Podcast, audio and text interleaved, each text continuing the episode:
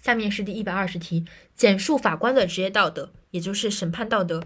法官的职业道德是 公正廉洁为民，核心是公正廉洁为民，其基本要求是忠诚司法事业，保证司法公正，确保司法廉洁，坚持司法为民，维护司法形象。一个是忠诚于这个事业，最后是维护这个形象，中间就是公正、廉洁和为民，这个是比较简单的。再来一遍，其核心是公正、廉洁、为民，基本要求是忠诚司法事业，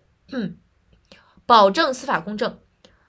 确保司法廉洁，坚持司法为民，维护司法形象，总共是三个核心，然后五个。